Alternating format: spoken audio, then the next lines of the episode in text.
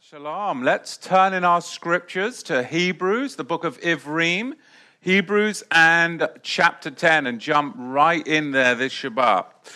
What we're going to be finding um, this week is that we take this break in the narrative from the first part of the book of Hebrews. So chapter one through chapter ten is where we really dealt with the main theological issues.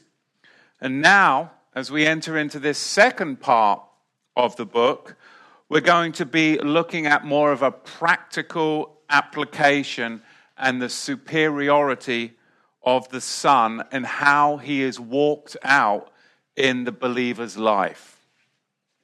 Now, remember, our author has already shown us the superiority in the preceding chapters of the Son over the three main pillars of Judaism.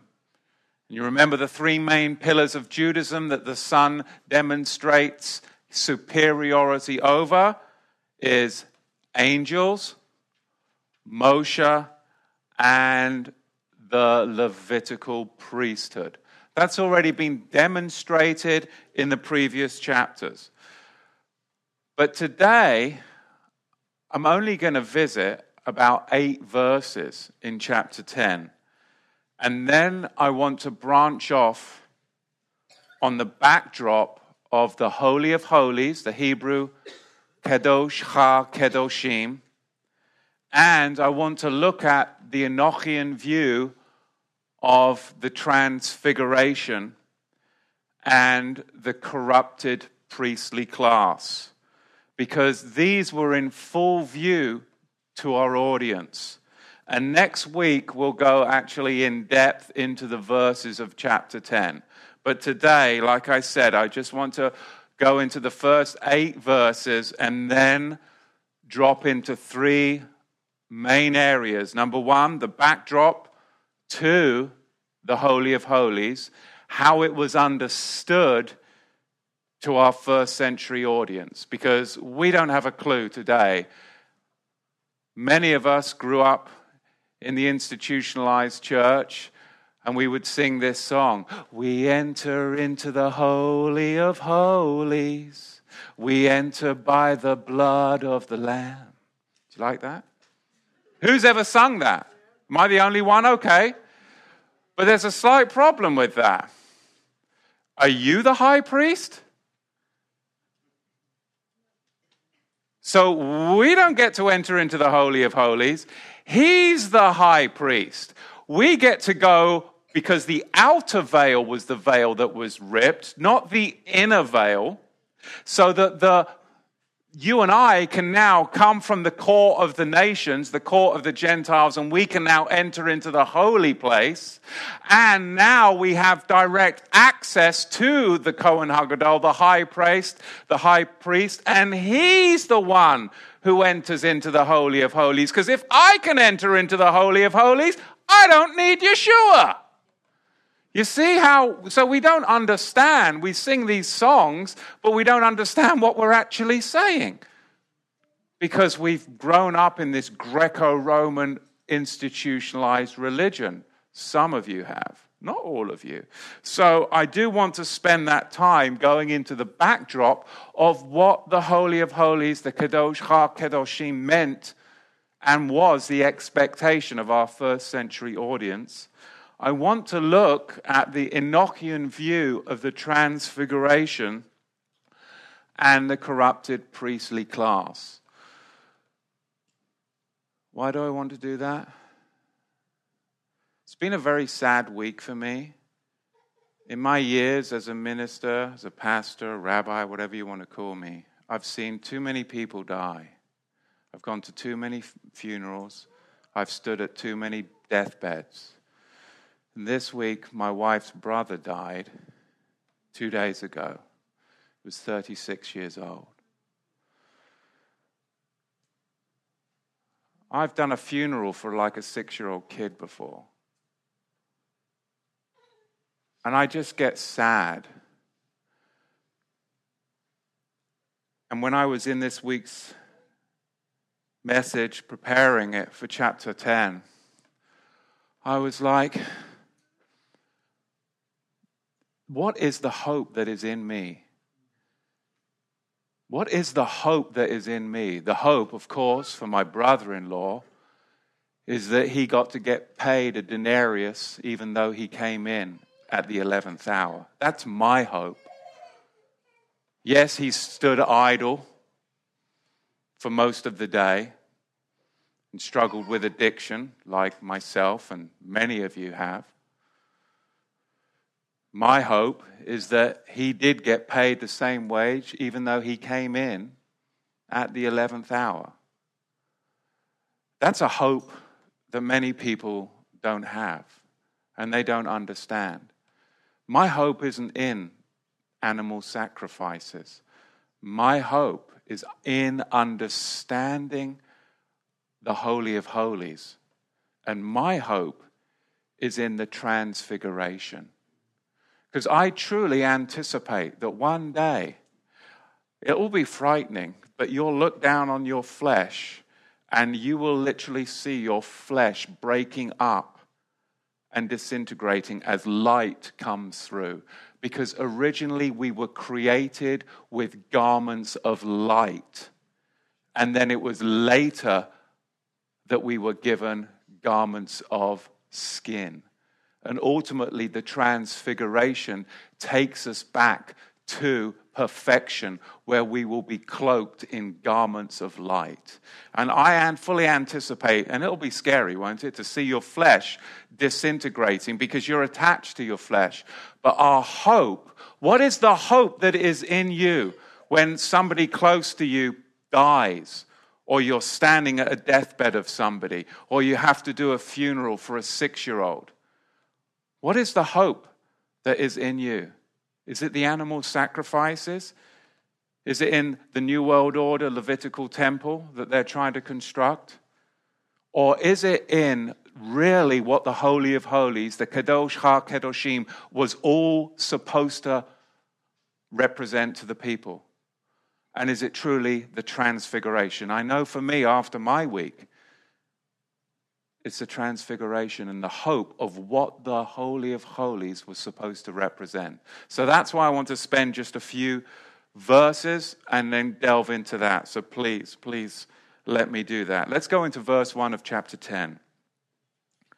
For the Torah, having only a shadow of Tov, good things to come, and not the very image of the things. Did you catch that? For the Torah, having only a shadow of good things to come. Who has that translation?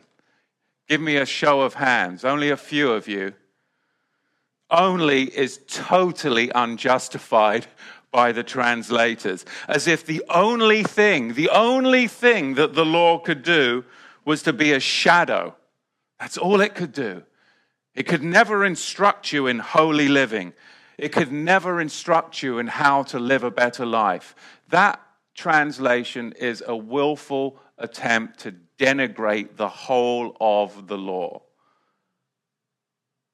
And it has no purpose, and there is no justification for it being inserted in there by the translators.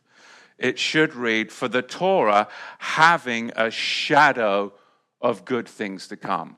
So hopefully, if it is in your scriptures, it's italicized to show that it was inserted.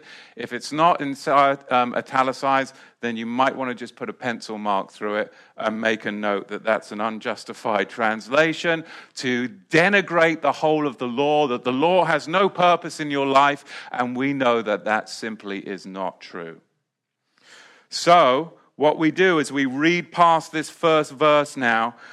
We can see that the Torah doesn't have the, in the Greek, the Greek word here is echon, the very form, the echon, the very form of what it describes, meaning the tabernacle, the Levitical priesthood, and the sacrificial system. They had a limited earthly view of a much fuller heavenly substance.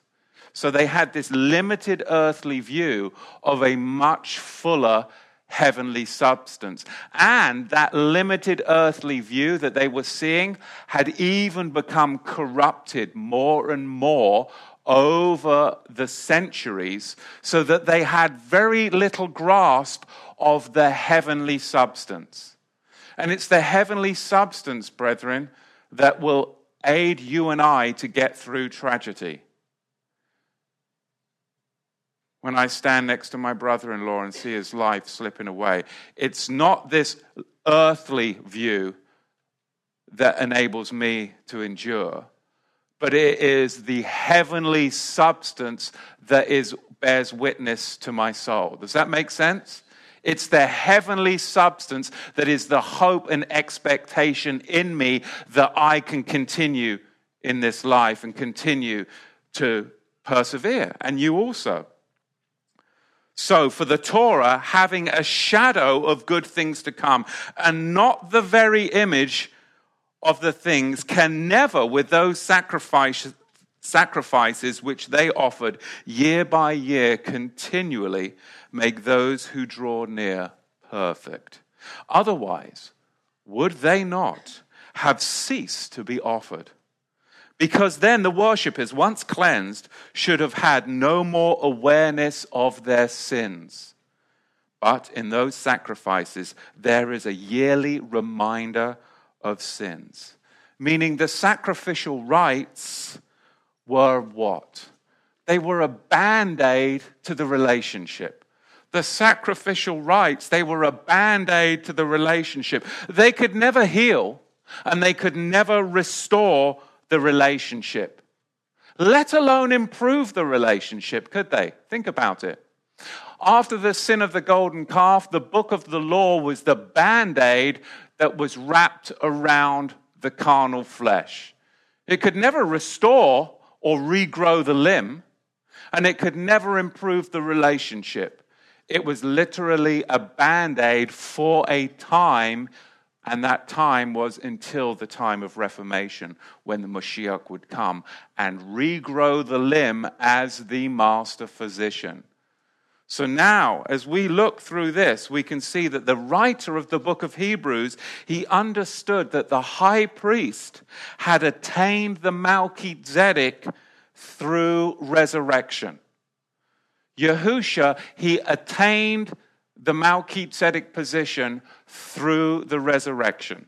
In Hebrews seven verse fifteen it is written, "And it is yet far more evident, if in the likeness of Melchizedek there arises, there arises another priest." Arises is the Greek word Anisete, the Greek word anisete, and it's the same word that's used for resurrection. It means to raise up from the dead. To raise up from the dead. You see, the Melchizedek was resurrected to an eternal priesthood which he held by the power of an indestructible life. And that's the hope that is in me. And that should be the hope that is in you. The power over an indestructible life. I quite honestly, I don't get it. I don't understand how people can live in this world without the hope of an indestructible life. That is why this world is so full of busyness and gadgetry. Because it's a distraction. Because Yahweh isn't in the distractions. He's not in the earthquake. He's not in the fire. Turn it all off. Shut it all down. Go into a small dark room. And that's when people become terrified with the silence of their own thoughts of depravity. Because where is Yahweh? He's in the still, small voice. And that's why we live in such a web of distraction, with all of these radio waves, Wi-Fi waves, all bouncing around us to distract us. And that's what you were just saying in the worship, to distract us from hearing the still small voice because our hope is that we will have what? An indestructible life. So though our flesh may rot and be robbed, we know that we can look forward to the transfiguration. That's the hope that is within us. And people that don't have that, I don't understand how they exist. I truly don't. How do they get by in this world? So Melchizedek was resurrected to the eternal priesthood, which was held by the power of an indestructible life. The high priest, he had been the son of Elohim long before the first century believers even used that term. You see, the Melchizedek was expected to appear exactly when Yahushua began his public ministry. And the Dead Sea Scrolls, the They prove this. The description of the role of the Melchizedek is exactly how Yahushua is portrayed in the book of Hebrews.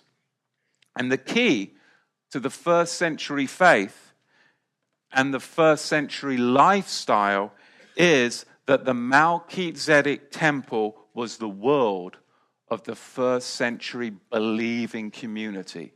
It wasn't the temple that was up on the hill. They understood that the substance in heaven, the Shamayim, needed to connect to them. And it was like an umbilical cord connecting heaven to earth. And that is what should give us the hope, the connection, not to some temple mount, supposedly, but the connection to what is actually happening as the sovereign master sits down at the right hand of the Father. Look at verse four of Hebrews chapter ten. For it is impossible that the dam, the blood of bulls and goats, can take away sins. Therefore, when he comes into the olam hazeh, this world, he says, and now the author quotes Psalm forty, verse six. I want to read it to you. He quotes it from the Septuagint, not the Masoretic corrupted text, but from the Septuagint. And he says, Psalm forty, verse six, sacrifice and offering you did not desire, but a body you have prepared for me. In burnt offerings and sacrifices for sin, you have had no pleasure. Then said I, behold, behold, I come. In the volume of the scroll, it is written of me, to do your will, O Yahweh. Now, there's a distinction between this translation, which is the correct translation, the Septuagint, and the Masoretic corruption in the Masoretic text. Because the Masoretic text, right here, it has the anti-Mashiach or the Mashiach Neged, the anti-Messiah edit. And it reads in Psalm forty, verse six, from the Masoretic text, neither feast offering nor meal offering did you desire, but you opened your ears for me? But you opened your ears for me? Does that even make sense? Does it make sense to you? It makes sense to a bunch of unregenerate rabbinical rabbis and the Levitical hierarchy, apparently. Really? Neither feast offering nor eat, meal offering did you desire, but you opened your ears for me? Are you serious? You're going to try and slide this by? This has been slid by since nine hundred of the Common Era. It's desperate. It truly is desperate. It's a desperate edit to hide who the Mashiach is. It's a desperate edit by the rabbis to hide what? That he prepared a body for the Mashiach so that we could have a hope and an expectation of transfiguration and resurrection. But you want to hang your faith on what? Somebody's ears? For crying out loud? It's amazing. Where do they even get that translation from? The Hebrew word is Oznaim, Oznaim karita, meaning to hollow out, to hollow out or to dig out. You know, like what some of you do when you get Q-tips? Or candle wax, ear cleaners, to hollow and dig out. So they decide, well, well, this is, we're going to go with that. We're going to go with that. I, you know, hollow and dig out, open up your ears. Open them up. But the two major versions of the Septuagint, L X A and L X X B, which were used in the first century, have it translated correctly, but a body, a body you have prepared for me. Which in context is exactly what he's talking about, isn't it? But there are so many rabbinicals out there that don't even understand the proper translation. This is one of those Masoretic edits to be careful of. Verse eight, it says, in the above quotes, when he said, sacrifice and offering and burnt offerings and the offering for sin, you did not desire. Neither do you have pleasure in them, which are offered according to the Torah. Then he said, behold, I come to do your will, O Yahweh. He abolishes, the Greek word there is enero, he abolishes the first, and it's speaking of the sacrificial system, that he may establish the second, the perfect sacrifice. So he abolishes the first sacrificial system so that he may establish the perfect sacrifice. This isn't talking about abolishing the law of Moses. This isn't about abolishing a covenant. So you have to look at the whole context, and cleaning your ears out with a Q-tip is not going to be in the context of what we're talking about, rabbinicals, but it is about the body that he has prepared beforehand. Does that make sense so far? Now, the verb ananero, it means to get rid of, to abolish, but particularly to get rid of by execution. To abolish by execution, to do away with, to destroy. It means to get rid of someone by execution with illegal or quasi-legal procedures.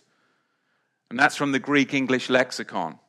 So Yahweh killed the continued viability of the first order of sacrifices by Yahusha's death. So the second order of the Melchizedek sacrifice can stand. Isn't that amazing? It's amazing. Yahweh killed the continued viability of the first order of sacrifice by Yahusha's death so that the second order of the Melchizedek sacrifice could stand. And verse nine speaks of the Levitical service and sacrifices in contrast to the Melchizedek service and sacrifice. And realize, by citing all of these Old Testament texts, our author is demonstrating that it's been prophesied in Scripture that Yahweh would accord a higher status to the flesh of heaven as the instrument of what? Redemption. It's not the flesh of animals trotting around on the earth, but there is a higher status to the flesh of heaven that is going to be attributed to you and my life. And that's what he's trying to communicate. And there's a bunch of scripture that communicates this and parallels verse eight.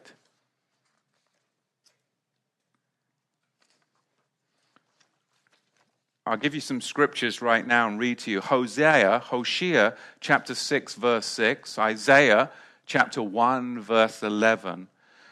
Um, First Samuel chapter fifteen, verse twenty-two. Let me read a few of these. For I desired rachamim, I desired mercy, not sacrifice, and the knowledge of Elohim more than burnt offerings. Isaiah one eleven. To what purpose is the multitude of your sacrifices to me? Says Yahweh. I am full of the burnt offerings of rams and the fat of fed beasts. And I delight not, I delight not in the blood of bulls or of lambs or of goats. First Samuel fifteen, verse twenty-two. And Shemuel said, has Yahweh as great a delight in burnt offerings and sacrifices as in obeying the voice of Yahweh? See, to obey is better than sacrifice. To obey is better than sacrifice, and to hear than the fat of rams. So we need to obey, but we need to hear. We need to have that blood-tipped ear. For rebellion is the sin of witchcraft, and stubbornness is as iniquity and idolatry. And the institutional church is caught up in rebellion, witchcraft, and idolatry. And that's what you see. It's terrifying. It's terrifying that we are the generation that gets to witness our brothers and sisters literally being fleeced by the shepherds, the false shepherds, and going off as lambs to the slaughter. It's terrifying. But you start talking to them about obedience and commandments, and you are what? You're a bunch of legalists. No, legalism is when you make your opinion my burden.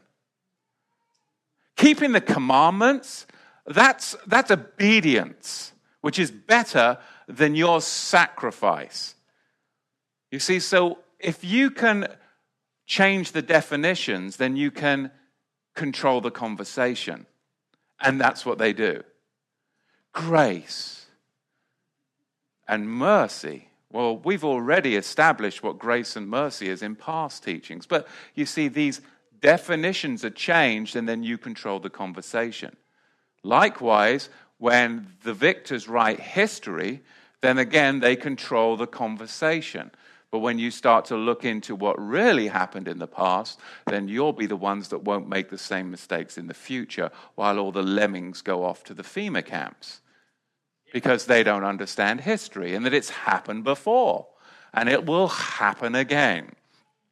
Psalm fifty-one verse sixteen, for you do not desire sacrifice, or else I would give it. You delight not in burnt offerings. And Jeremiah eleven verse fifteen, them in the time that they cry to me in their trouble, what has my beloved to do in my Ba'it house? Brother Steve, would you be able to ask um, them to maybe go out into the foyer? That would be fabulous, thank you. Seeing she has worked lewdness in many ways, and does your holy flesh remove you from doing evil? When you do, do evil, then you rejoice. I want to read a couple of scriptures that are really quite shocking if you just meditate on it. Stephen quotes Acts, um, Amos chapter five, verse twenty-one, in Acts chapter seven. I'll read them both for you, and then I'll make a comment. I'm going to offend a few people, but it is what it is. Amos chapter five, verse twenty-one. Make sure that I'm not making it up. Turn there yourselves. Amos chapter five, verse twenty-one, we'll be looking at that through the twenty-seventh verse.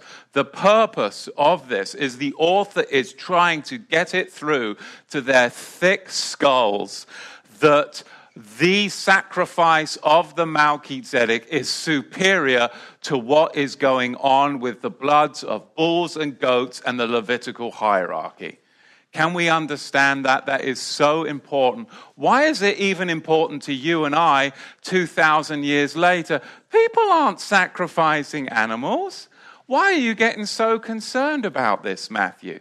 Because the Bolsheviks, the New World Order, are planning through Rabbi Richman and the Temple Institute to build a temple up on the Anatolian fortress that they think is the Temple Mount. It's not. It's the Roman Anatolian fortress where ten thousand Romans did despicable acts with one another, that everybody prays and worships to, where there is the Alaska Mosque, and the whole New World Order Bolshevik-funded state is going towards building that temple. And there are a bunch of noodles in the Messianic movement, and I did just say that, wet noodles that are following after people that say that they are Aaronic and Levitical, and they can't prove it. They're about as much as an Aaronic as I am a blooming Viking. I mean, give me a break. And people are so silly, they're following after this Levitical hierarchy, and ultimately, they will go and think that they are worshipping Yahweh when ultimately they are the slaves of the Bolsheviks and the Zionist conspiracy. So yes, it's important that we address this stuff because we have an altar outside the gates, which they have no right to eat from. And this is the generation that I believe that will witness that debacle. They'll bring the Pope in, the Jesuits, and the Bolsheviks, all funded by Wall Street bankers. And before you know it, you will have Messianics and Christian Zionists misguided, trotting up there to support that deception. And that is what the Apostle Paul talks about to the Thessalonians to beware of. And there are people that are literally that misguided because they are focused on the earthly, carnal realm that our author is trying to get their eyes on the heavenly realm. Because when somebody is lying in a hospital bed, dying before you that you love, it's not going to be the hope in a lamb from the farm that's going to help you and give you the hope. It's going to be the hope of the Lamb that sits at the right hand of the Father, ministering for you today so that you can have that umbilical cord connection from your present situation, which would be hopelessness, to a situation of hope, inspiration, and encouragement, because you have the connection, and the hope that is in you is a transfiguration and a resurrection hope. Let's be real. That is what's going to help you through the tribulation, not a sharp knife and a bunch of fluff. So I am very passionate about this because from history, what they failed to do seventy years ago, they are now working on fulfilling today in Europe, in Germany.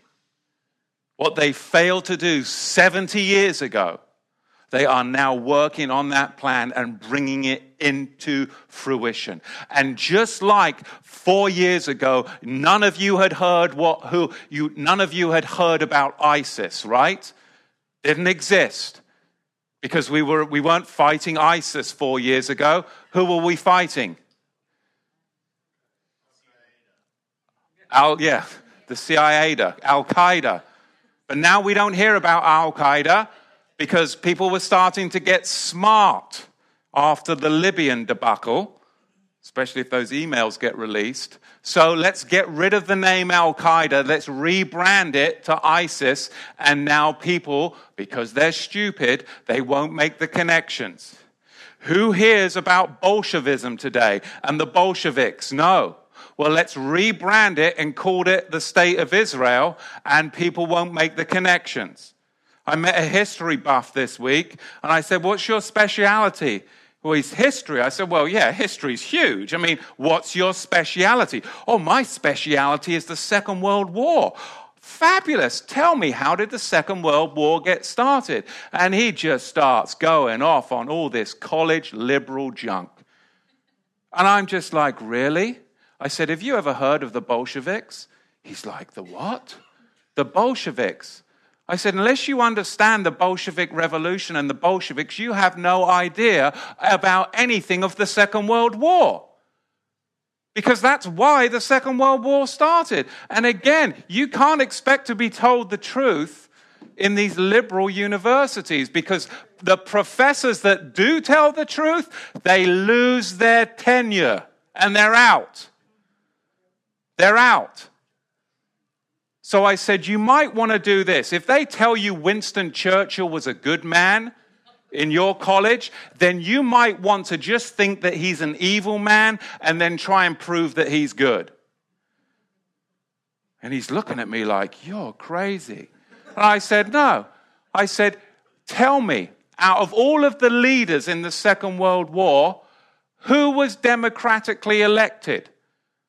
He's just looking at me like, well, this guy's getting serious. Was Stalin democratically elected? No. So that means he was a dictator. Was Roosevelt democratically elected? No. So that means he was a dictator. Was Winston Churchill democratically elected? No. So the Allies were dictators. There was one that was democratically elected, but we don't want to mention him because then you're out, you're done. You see, this is the crazy world that we live in. We live in a political, financial, religious whirlpool. And when you start talking about the true faith,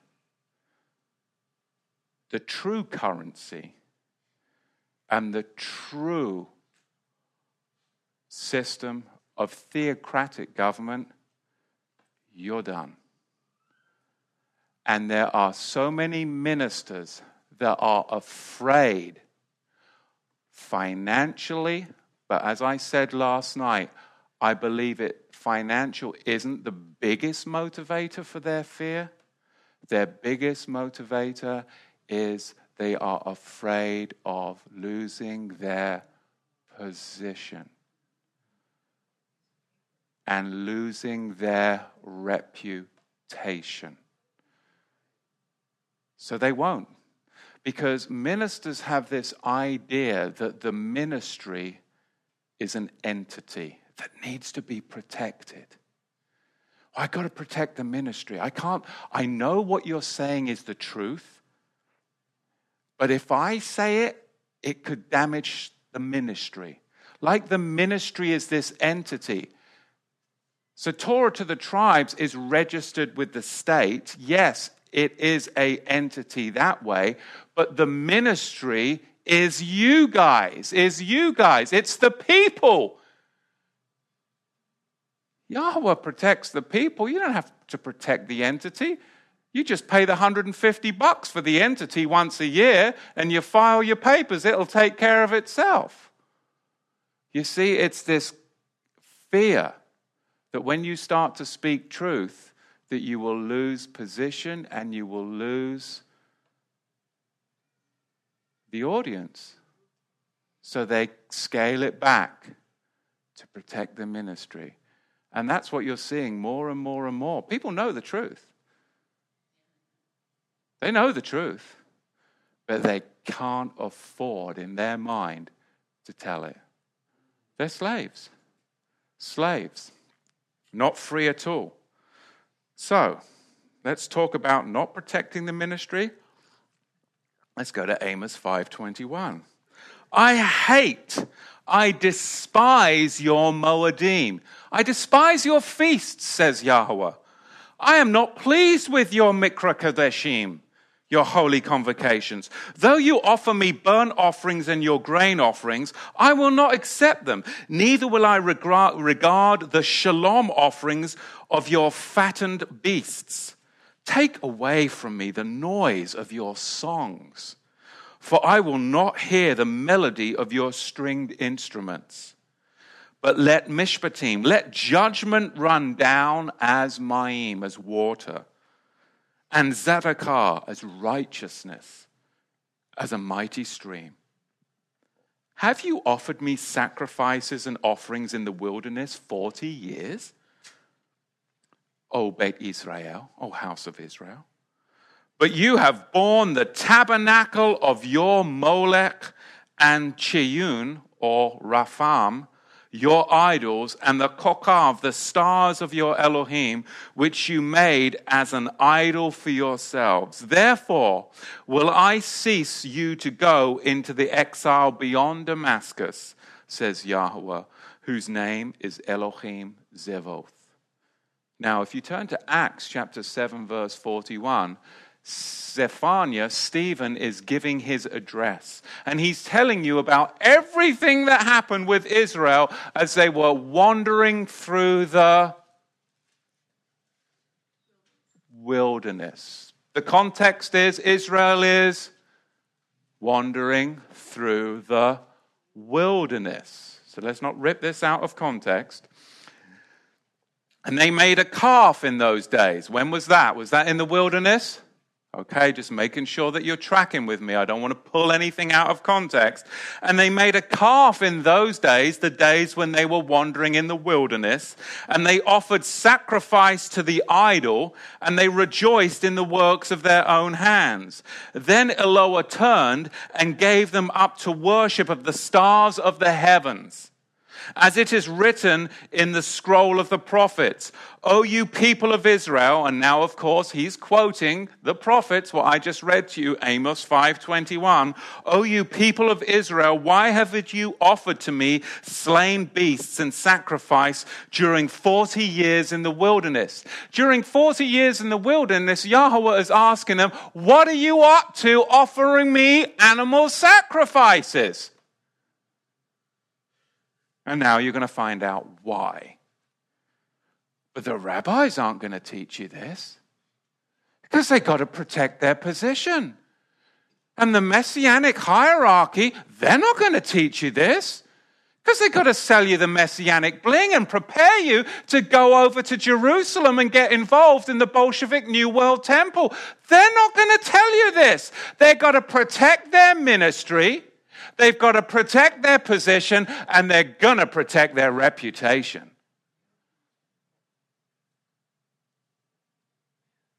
Why? Yes, you took up the tent, you took up the tabernacle of Molech and the star of the mighty Rephaim, the Star of David worship.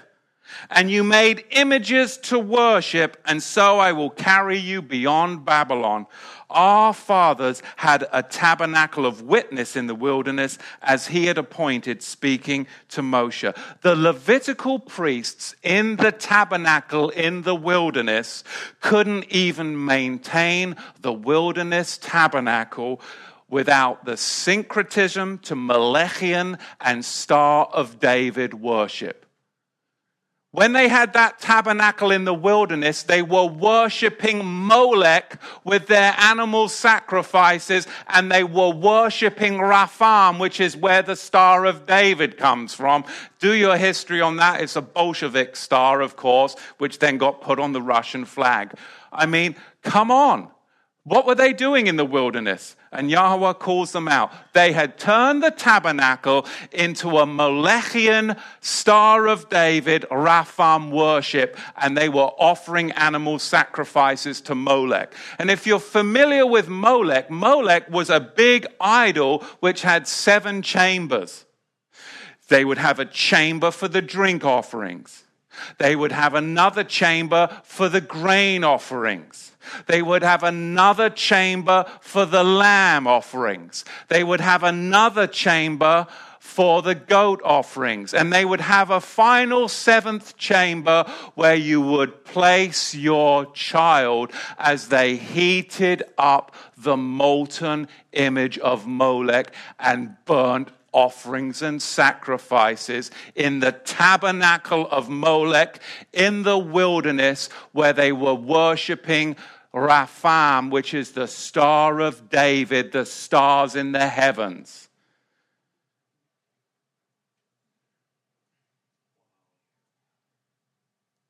Their Levitical priesthood couldn't even maintain the tabernacle for forty years without syncretism into Molechian and Star of David worship.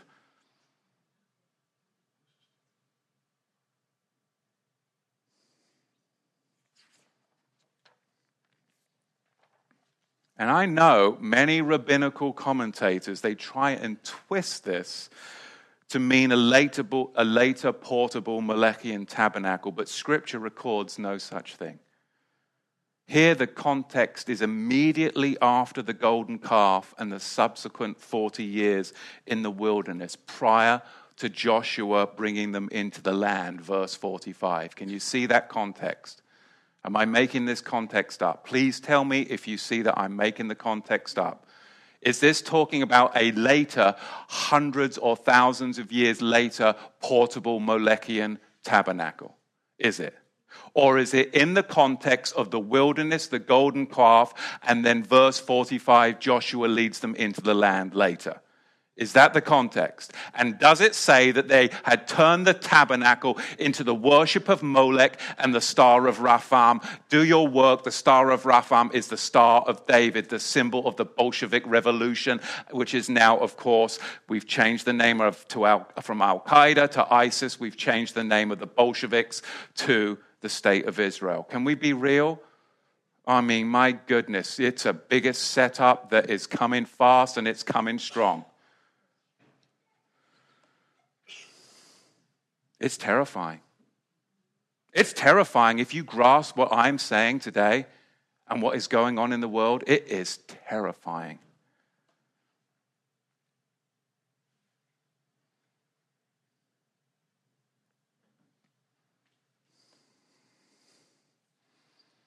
Isaiah fifty-seven, verse seven. Isaiah sixty-six, verse one. Go on to tell you how dreadful Yahweh thought of their sacrifices, as if they slew a man, killeth an ox, as if they slew a man.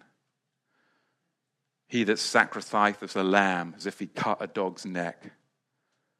And he who offered an oblation, as if he offered swine's blood. You see, with the backdrop to the Qumran Zadokites, who were no doubt in the audience of our writer, they believed in a permanent form of redemption without the need for animal sacrifices. I personally believe that too. I believe that we have a permanent form of redemption without the need of animal sacrifices. I believe that. And I believe that permanent form of redemption sits at the right hand of Yahweh, interceding for you and I today. And that gives me the hope of resurrection and transfiguration when I can stand by the deathbed of the dying. And I've done that too many times, and it troubles me and it upsets me. And I've done too many funerals, and it troubles me and it upsets me. But the reason that I can stand here in the midst of all of that is because of the hope that is in me. And it is not in the hope of the New World Order, Bolshevik animal sacrifices that never, ever could perfect the ones who offered it. In the Dead Sea Scrolls, in one Q S nine four, it is written, listen, when these become members of the community in Israel according to all these rules, they shall establish the spirit of holiness according to everlasting truth. They shall atone for guilty rebellion and for sins of unfaithfulness. And they may obtain loving kindness for the land without the flesh of holocausts and the fat of sacrifice. Dead Sea Scrolls one Q S nine four. They shall atone for guilty rebellion and for the sins of unfaithfulness, that they may obtain loving kindness for the land without the flesh of holocausts and the fat of sacrifice. And there's a word. There's a word that's got hijacked. Holocausts. Oh, you don't want to go there. You can't afford to go there as a minister. I mean, your reputation. Go and talk to me about the ten million Ukrainians that died in the Holocaust. The Bolshevik Jews sent ten million Ukrainians to death. The Jews, the Bolshevik Jews, murdered ten million Ukrainians. How come you don't hear about that Holocaust? How about from nineteen forty-five to nineteen forty-six? Three million German civilians were murdered by the Allied forces in fifty-one concentration camps, with the biggest migration of civilian population ever in the history of the world from East Prussia and the Sudetenland as the Stalin's Red Army Bolsheviks came in and murdered three million German civilians from nineteen forty-five to nineteen forty-six. These are in congressional records. How come we don't hear about that Holocaust? If you went to Berlin between nineteen forty-five at the close of the war and nineteen forty-six, congressional records record that there were thousands of Germans naked hanging from the trees around Berlin that the Bolsheviks strung up, that the rivers were full of thousands of civilian Germans that were getting flooded into the seas from forty-five to forty-six. Because as the Bolshevik Red Army came in, there was the biggest mass forced expulsion of a civilian population ever in the history of the world, as those in The, what used to be called the Sudetenland, East Prussia, were then moved into the Soviet Red Army territory. You see, this word Holocaust has been hijacked. You speak to the Ukrainians about that.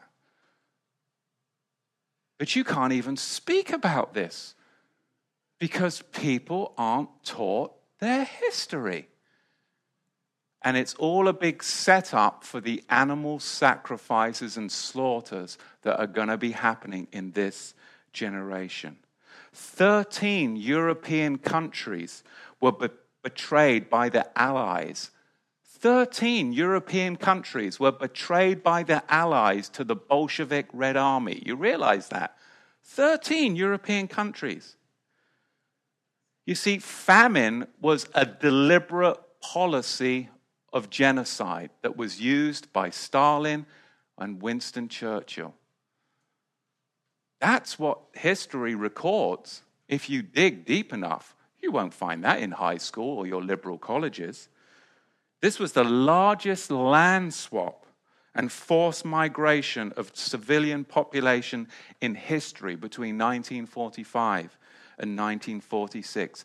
Ten million Germans were uprooted from Eastern Prussia and the Sudetenland by their new Bolshevik, Czech, Polish, and Russian masters.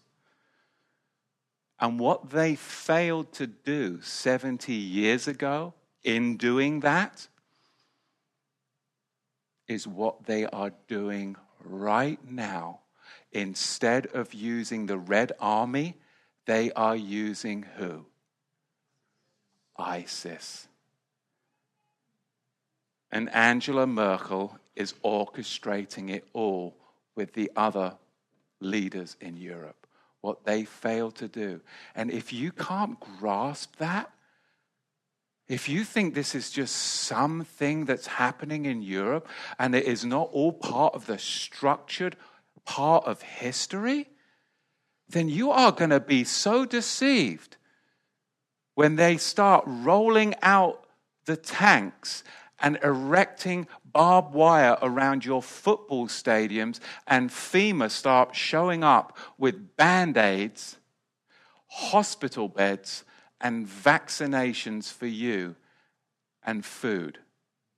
You'll go trotting off to those little stadiums and you will never come out. This is what they're preparing for.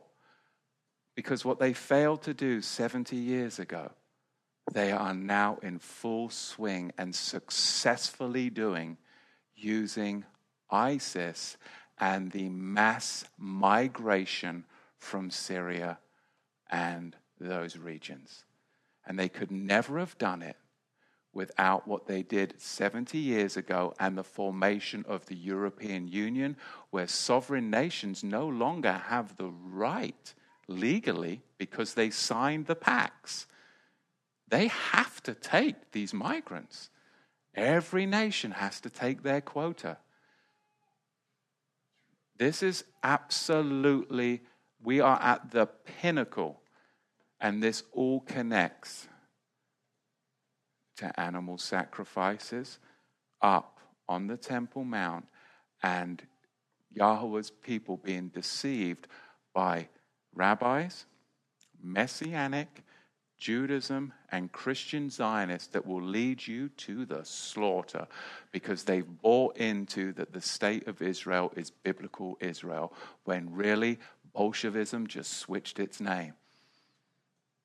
But it's still the same bankers, it's still the same politicians that used the slave masters of Stalin, Winston Churchill, and Roosevelt to accomplish their goal.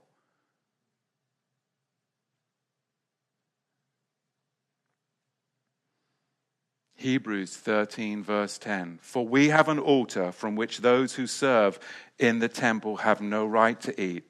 Let's go forth outside the camp. Psalm one hundred ten is an enthronement psalm, and it's set in the Holy of Holies, where a human king was believed to be able to become a transfigured Melchizedek through the ritual of the Holy of Holies. I want to read you from a damaged ancient Hebrew text of Psalm one hundred ten. Of course, this is not going to be the Masoretic text, because that's corrupted. We're going to look at the ancient Hebrew of Psalm one hundred ten. It says, in the glory of the holy ones, angels, I have I have begotten you. Now, the damaged Hebrew also mentions do, D E W, as part of the process, because do is what? Do is a symbol, Jew is a symbol of resurrection.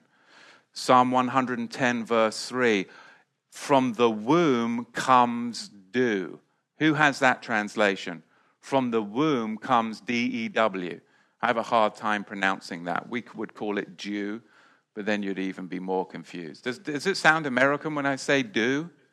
There's dew on the ground. It's very un, it's not normal for me to say that, but I've had to, because I've had in the past I've said the Jew is on the ground. What? The dew sounds weird. Yes?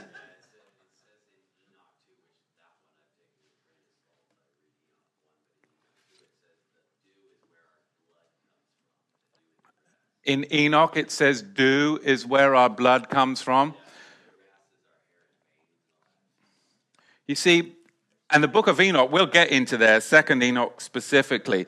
It talks about the secret. The secret is of the Holy of Holies. Not what they're going to construct, a tabernacle made of men, by men, but it, the secret of the Holy of Holies and the priesthood is the generation of the Son in eternity is the Melchizedek high priest. The true high priest represented the incarnation. Now, if Judaism doesn't believe in the incarnation, right, then doesn't it make sense that they'd hide all aspects of it? If they don't believe in the incarnation, then doesn't it make sense that they would hide all aspects of it, especially in their corrupted priestly class? It's no different with the name, the true name. We've got the Yod, the He, the Wa, the He. What does that mean? Well, who cares, right? Let's, let's rip it out of the scriptures close to seven thousand times, replace it with the title of a British landmaster, or worse, replace it with Adonai or Master. Because if you leave it in there, and you've got the Yod, the He, the Wah, and the He, then what's it talking about? Hand behold, nail behold, right? That's what it means. The Yod is the hand, the He is behold, the Wah is the nail, and the He is behold. Hand behold, nail behold. Witness the nailed hand of Yah. I mean, it's right there in his name. Well, we've got to get rid of that, right? I mean, it's right there. Witness the nailed hand of Yah, removed close to seven thousand times by these Bolsheviks. Rabbinicals. Levitical hierarchy. In Second Enoch, Enoch the high priest, Michael the archangel, is summoned to remove Enoch's earthly clothes, his mortal body, and clothe him in garments of glory, garments of light, the resurrected body. That's our hope. That's what gives me the endurance to keep going.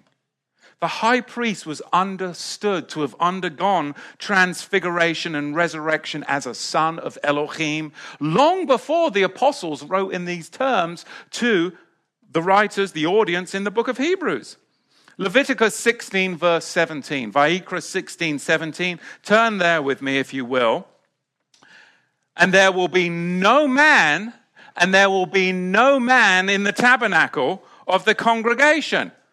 When? When, when, when, when will there be no man? When he goeth in to make atonement in the holy place. Did you catch it? Leviticus sixteen, verse seventeen. And there will be no man in the tabernacle of the congregation when he goeth in to make an atonement in the holy place, until he come out and have made an atonement for himself and for this, for his household and for all the congregation of Israel. You see, they broke the covenant, so Yahweh had to spell it out to them.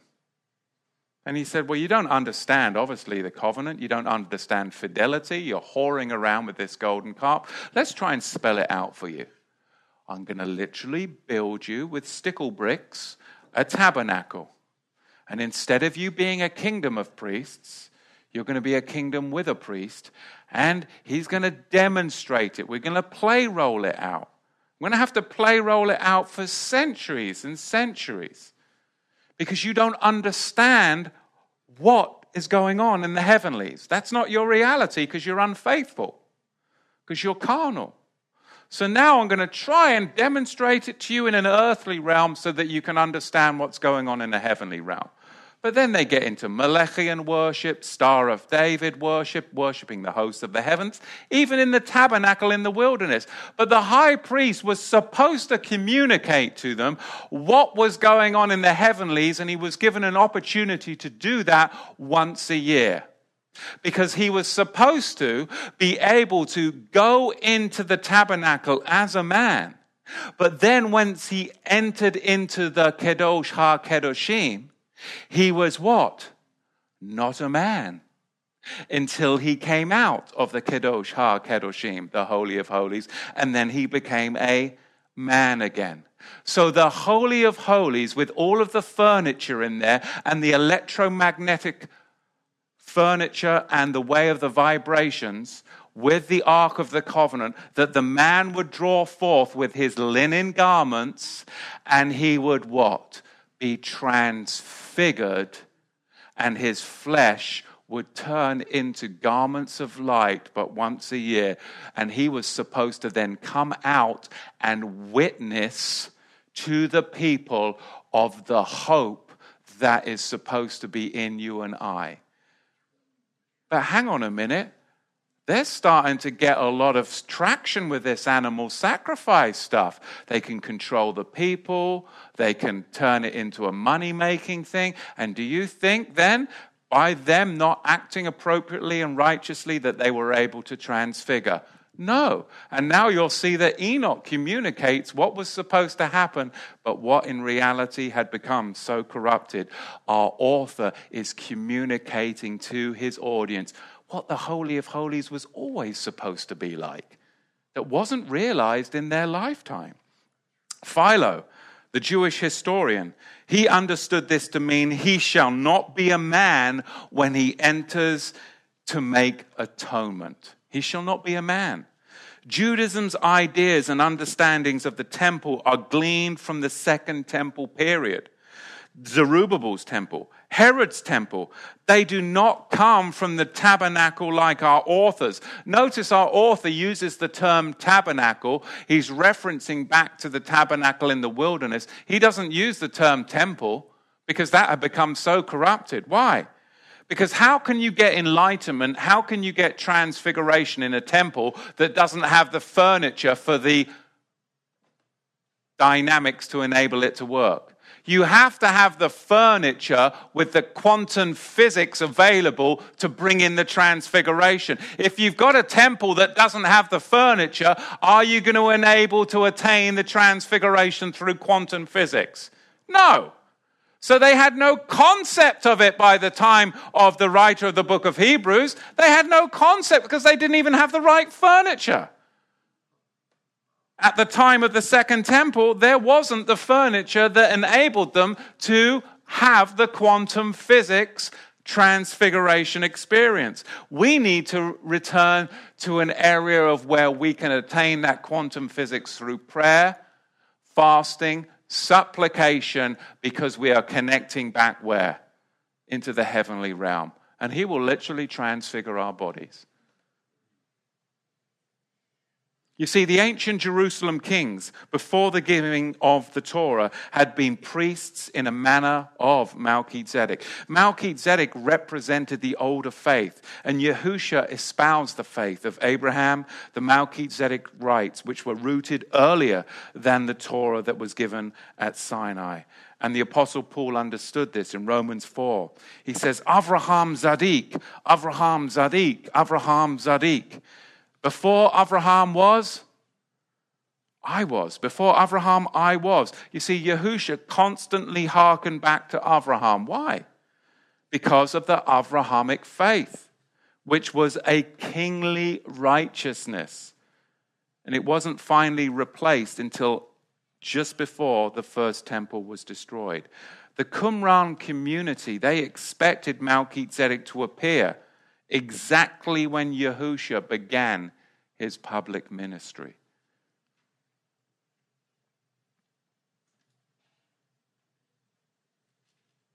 The onlookers at the crucifixion, they understood that Yahusha was the high priest, that he was transfigured, and that he would attain the eternal sonship through the Melchizedek. I want to read to you from the letter of Barnabas. It says this, the priests used to eat the holiest portion of the sacrificed goat raw and mixed with sour wine vinegar. I love your face right there. She's like, ah. Julia Childs would never put up with that crap.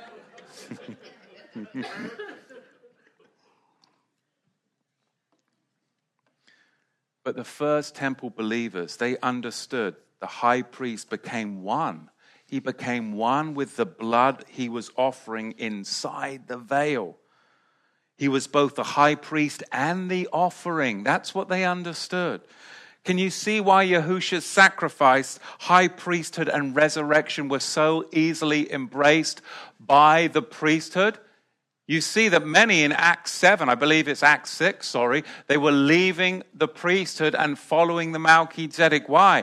Because they had anticipated that this would happen, but it wasn't happening. And then they had the witness by the disciples and the believers that it was happened, and it had happened through the transference of the Melchizedek.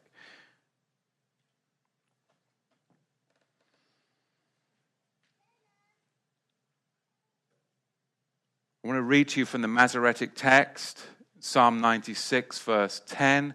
Say among the nations, Yahweh reigns. Of course, that's the Yod, He, Wah, He. But an ancient synagogue in Iraq, and that's Babylon, depicts a king enthroned on a tree. Now, the early church father, Justin, he claimed that the Jews had removed from Psalm ninety-six, verse ten, the words, Yahweh reigns. Reigns from the tree. They removed it from Psalm ninety-six, verse ten, because that's pretty telling, isn't it? Why isn't it in there? The letter of Barnabas backs this up by saying the royal kingdom of Yahusha was founded on a tree. And the church historian Origen records that the first century manuscripts read, Yahweh reigns from the wood. Can you see the change? What does yours say in Psalm ninety-six, verse ten? Nobody's got that, right? But history records that Yahweh reigns from the tree, that Yahweh reigns from the wood. But they've just put that Yahweh reigns. And the Masoretes have taken out that he reigns from the tree, that he reigns from the wood. The text in circulation at Yahusha's time was the Dead Sea Scrolls, Isaiah sixty-one. Your Elohim is Melchizedek. You see, so this was why it was so much easier for people to embrace the Melchizedek, because there wasn't the rabbinical corruptions that are so afoot today. And that's why one of the leading messianic teachers chucked out of the book of Hebrews, because of the rabbinic corruptions through the Masoretic text, gone, and a whole slew of people with him. Then you bring in the Karaites and you start getting them involved, who deny that Yahushua is the Messiah, and you've got another whole slew of people gone. It's a revolving door. Then you've got these people that grew up Pentecostal, and the next thing you know, they're sons of Levi, and then the next thing you know, they're sons of Aaron, and then you've got a whole slew of people following after that deception. And you've got people following after people that aren't telling you the truth, chasing genealogy. And this is the revolving door of the faith. And I've seen more people deny the Mashiach than I count to, can count in the past decade. And it all comes from these terrible, terrible teachings and instructions that are going out, because people aren't willing to tell you about what's really going on over in the Middle East, or in Europe for that point. In Luke four twenty-one, Yahusha quoted Psalm Isaiah sixty-one. He would have been reading, of course, from the De- Dead Sea Scrolls Hebrew text, not the modern Masoretic text. The text he read breaks after the verse, Your Elohim is Melchizedek. Yahusha claimed to be the Melchizedek. He claimed to be Elohim. He claimed to be divine. Yahusha and our author opposed what the Second Temple had become. They opposed what it had become. He prophesied its destruction in Mark thirteen two. They identified themselves as the true temple and Yahusha as the true high priest. And in John two nine, it says, Destroy this temple, and in three days I will raise it up. Yahusha, of course, was proclaiming the prophecy of Enoch, which was in wide circulation at that time. Let me finish up with Enoch, chapter ninety, verse twenty-eight. And I stood up to see till they folded up that house, talking of the temple, and carried off all the pillars and all the beams and all the ornaments of the house were at that same time folded up with it. And they carried it away. And they laid it in a place in the south of the land. And I saw till the master of the sheep brought a new house, greater and loftier than the first. And they set it up in the place of the first, which had been folded up. You see, the Dead Sea Scrolls and the book of Enoch show us that the first temple was a house that was folded up, and that Yahushua came and established a higher order which will now reign, because he reigns from the tree. He reigns from the tree. And this is it. You see, the second temple was empty of so much of the furniture. There was no ark. There was no throne. There was no mercy seat. There was no menorah. So they couldn't attain the quantum physics needed for the transfiguration. So the witness of the transfiguration, it couldn't even happen in the Holy of Holies. It had to happen outside the gates up on a mountain. Did it not? Just like John the Immerser, he wasn't in the temple, and he was the legitimate Aaronic high priest, but he had to be outside the gates in a desert proclaiming the truth. And that's where you and I find ourselves. That's where you and I find ourselves. We will not be in the main halls of the religious institutions. We will not find ourselves invited to the banquets and the feasts of the political elites. And we will not find ourselves invited to the conferences of the Levitical hierarchy and all of that nonsense. But that is the witness that you are on the narrow road that leads to life. You question everything. You do your diligence, and when they tell you it's up, it's most probably down. And when they tell you it's black, it's most probably white. And when they tell you Winston Churchill was a good man, he most probably was an evil tyrant and a dictator. And we won't mention the obvious conclusion, because that you'll have to discover yourselves. John the Revelator is to be remembered as giving the high priestly vision and the one who wore the name on his forehead. You see, the name, the true name of Yahweh is an extremely important part of the revelation, because that enables us to access the heavenly vision and to keep us safe from the worldly deceptions and worldly entrapments. Yahushua was the true high priest who had taught the secrets to his followers. And Hebrews nine verse five talks about the mystery of the Holy of Holies. Of these things we cannot now speak in detail, but we have today. All that to say this, only a few verses I got into of chapter ten. But I had an extremely hard week, not even a smidgen of how hard my mother-in-law's and my wife's week.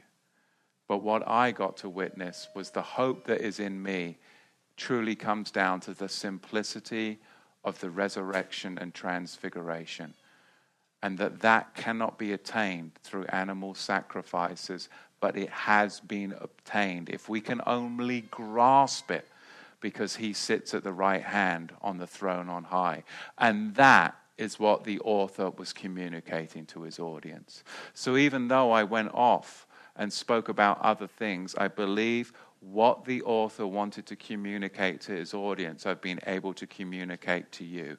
The superiority of the resurrection hope and transfiguration, because of the position that Yahushua now sits in, enables us to positionally move into a place that you and I need to go. Because when this world starts to fold and crumble, as it will, because what they didn't succeed in doing seventy years ago with the Red Army, they are successfully implementing now in Europe, and it is spilling over on our southern border and coming here.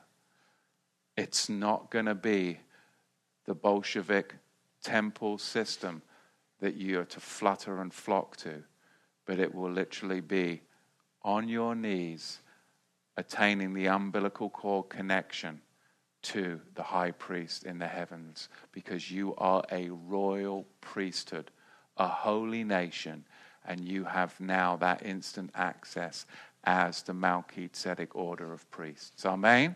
Questions, comments, anybody? Uh, yes, we do have a few internet comments. Uh, they brought up the story, the Soviet story. I believe it's on YouTube. It has English subtitles and actually backs up everything you say. There's a gentleman or lady on here who also um, has friends in Latvia, Czech Republic, and a whole bunch of other places, and says they already see the signs. They're aware because they've gone through it and lived it. America has no idea. Oh, um, yeah. Another question, two questions, and that is, one, uh, I think he spoke in... This might have been a little a week, a week or two ago, but it says, when you speak of plundering the New World Order and paying the tithe, what about the work done for fellow believers? I don't think of that as plundering the New World Order. I have a small home business and have just started. Uh, my only client right now is a fellow believer. I would think I should tithe on those payments as well. Is this correct? That's the first question. Say that again. What's it was the about question? The New World Order, I guess, paying the tithe. And uh, they're just wondering if that is correct, if uh, they should tithe on those payments as well. With oh, a small got business. it, got it, got it. Well, um, yeah, I understand the question. Should we just plunder from the New World Order? What happens if we're doing business transactions from believers? Should we pay on the tithe of that? The system that we operate in, the economic fiat currency that we operate in, is a New World Order currency. It is a New World Order system. But as believers, we operate in that system because we are in the world, but not of the world. So yes, wherever it comes from, even if you do tran- transactions with believers, then yeah, you would still tithe on that because we got it from the Egyptian system, if you will, until and, that collapses. This is, this is just a reiteration, but the, the second question is this. Um, wouldn't we want to follow the health laws, the laws relating to treating one another, as well as the dietary Sabbath and feast days? I would appreciate your clarification. The health laws. I think kosher. Now, g- ask me that one again. Okay. Um, yeah, they're clarifying that they know the temple and sacrificial system has changed. Correct. Um, so, um, so it seems that Yeshua's sacrifice took care of all that. However, wouldn't we want to follow the health laws and laws relating to how to treat one another, as well as the dietary Sabbath and feast days? I would like. I would appreciate Correct. Your clarification. If we look from Genesis one one all the way to um, Exodus twenty-four eleven, within that whole royal covenant Torah, which was the book of the covenant, you have got how to eat what is fit and proper. Noah knew the distinction between what was clean and unclean. Now, if you want to get more information about it, you can go into the book of the law and you'll find more information. Just leave the Levitical hierarchy behind. So, yes, we should be having a healthy biblical diet of distinguishing between what is clean and what is unclean. We should also, as we see, that they abstained from their wives for three days before Moshe went up on the up the mount. So is immersion and set-apart living in holiness part of the covenant code lifestyle? Yes. Does the Qumran community witness to multiple mikvahot, mikvahs, and holy ritual living? Yes, definitely. Is it connected to all the Levitical hierarchy? No, it's not. Should we be keeping the Sabbath? Of course. This is all covenant royal Torah. Should we be keeping the royal feasts of Yahweh? Yes, we should. This is all royal covenant Torah. But do we offer sacrifices? No, because we have a high priest, and he is the final sin sacrifice, and any sacrifice that is to be given is a sacrifice of what? You are a living sacrifice. And if he wants us to do anything different, then we will wait until he tells us otherwise. But the whole of the new covenant clearly tells us that we are under our eternal high priest. He is the one that instructs us to be living sacrifices of the higher order. Now, somebody did ask me on Facebook, and I believe they were from somewhere in the south, and apparently there's an infestation of hogs down in the south, and that's, they're on the road, and that um, it says, do not even touch the unclean. The question came on Facebook, and I didn't respond. I'm doing it now. Well, should my husband, when there's a hog in the middle of the driveway, how do we remove the hog? If we touch it, you know, is that something we should do? Try and avoid it, but obviously some of these, um, you're not going to eat the bloody hog. We're not in Hawaii. Um, but I would try and remove the hog. You know, preferably not touching it with a shovel just for hygiene's sake. But if you did ha- touch the hog, well, then, you know, go and get yourself mikvahed. Go and, uh, you know, wash up. And, uh, you know, at that point, yes, would you be unclean, meaning ceremonially unclean? Yes, but you're not going up to the New World Order temple. So it's kind of a non-issue. You know, personally, you know, if there's a raccoon in my driveway, I'd rather get my shovel than pick up its tail and woohoo. But, you know, that's just me. Last time I did have an experience with a raccoon, I shot him out of the tree with a shotgun in the middle of the night, and my wife came down screaming. And I did finish him off with a shovel. So anyway, these are good questions. Uh, we do have one more from the internet, just popped up. I want to know if the Melchizedek priesthood and the bride company are the same entity, and if they are the first fruits, those that have been resurrected. I'm, I'm having to ask you to repeat every okay, question. No I think it has to it's, sink in today. I'm slow that's on okay. The I think it's the way they're asking it as well. Okay. Okay, so the Melchizedek priesthood um, and the bride, are they the same entity? All right, got it. And if yeah. they are the Are the are they the first fruits um, that have been resurrected? The Melchizedek priesthood is the bride, correct? Yes, the Melchizedek priesthood is the bride. Are we the first fruits? I believe that we are the first fruits that will be transfigured and resurrected. You are a holy nation, a royal priesthood, because all of that was attainable at Exodus nineteen. That was what should have happened, Exodus nineteen to twenty-four eleven, but it didn't. And then they went under the schoolmaster, the book of the law, and that's where they want to enslave you, under the book of the law and the Bolshevik New World Order with their temple and their priesthood. And you can see it, you know. I mean, we just had the Academy Awards. Look at the idol that they hand out. That's an Egyptian god. I mean, and, and this and this is the world that we live in. Go into these state and federal buildings. I mean, they're all marble and ornate with their idols. These are their churches that they, where they go to worship. But we, we have a different order, a different priesthood, and a higher plane to live by. And that is what's exciting. And I feel so blessed for the hope that is in me. Amen?